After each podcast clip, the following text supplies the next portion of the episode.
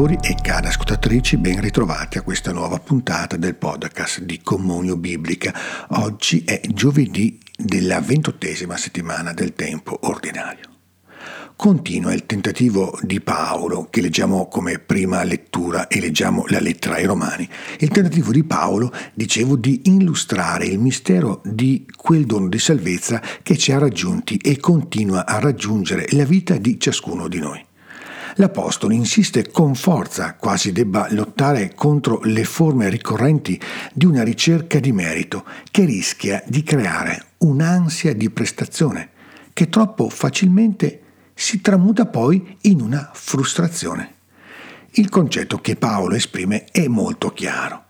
Sono giustificati gratuitamente per la sua fede, per mezzo della redenzione che è in Cristo Gesù.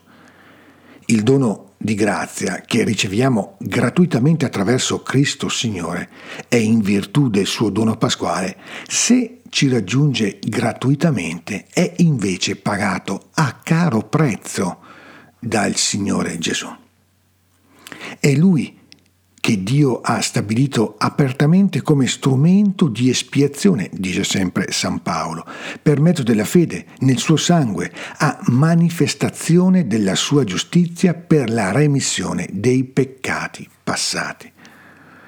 Quando un ebreo parla di sangue, in realtà non fa che parlare del dono della vita intesa nella sua interezza, soprattutto per quanto riguarda il suo dono per una nobile causa. È lo stesso Signore Gesù che nel Vangelo reagisce all'ostruzionismo spirituale di scribi e farisei, evocando la necessità, per così dire, di fare i conti con il sangue perché a questa generazione sia chiesto conto del sangue di tutti i profeti versato fin dall'inizio del mondo, dal sangue di Abele fino al sangue di Zaccaria che fu ucciso tra l'altare e il santuario. E il Signore Gesù poi sembra anche insistere, sì, io vi dico, ne sarà chiesto conto a questa generazione. La stupidità con cui i farisei e i dottori della legge reagiscono al discorso di Gesù genera quel desiderio omicida che li porterà a uccidere il Cristo.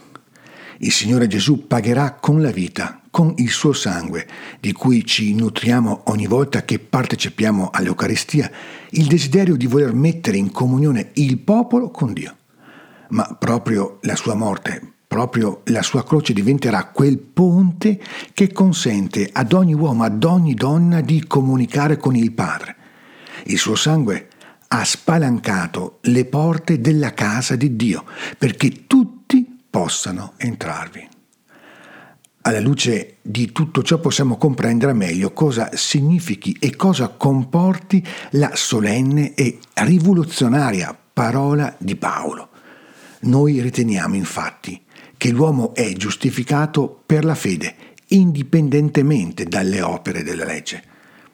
Questo non significa incrociare le braccia, ma comporta la generosa decisione di dare la vita fino in fondo come risposta d'amore alla gratuità di un dono ricevuto e riofferto, senza fare conto di quanto possa costare in termini di dedizione o persino di perdita ciò che Gesù disapprova assolutamente nella condotta degli scribi e dei farisei è la dimenticanza di quella clemenza di Dio senza la quale nulla può essere giusto e santo.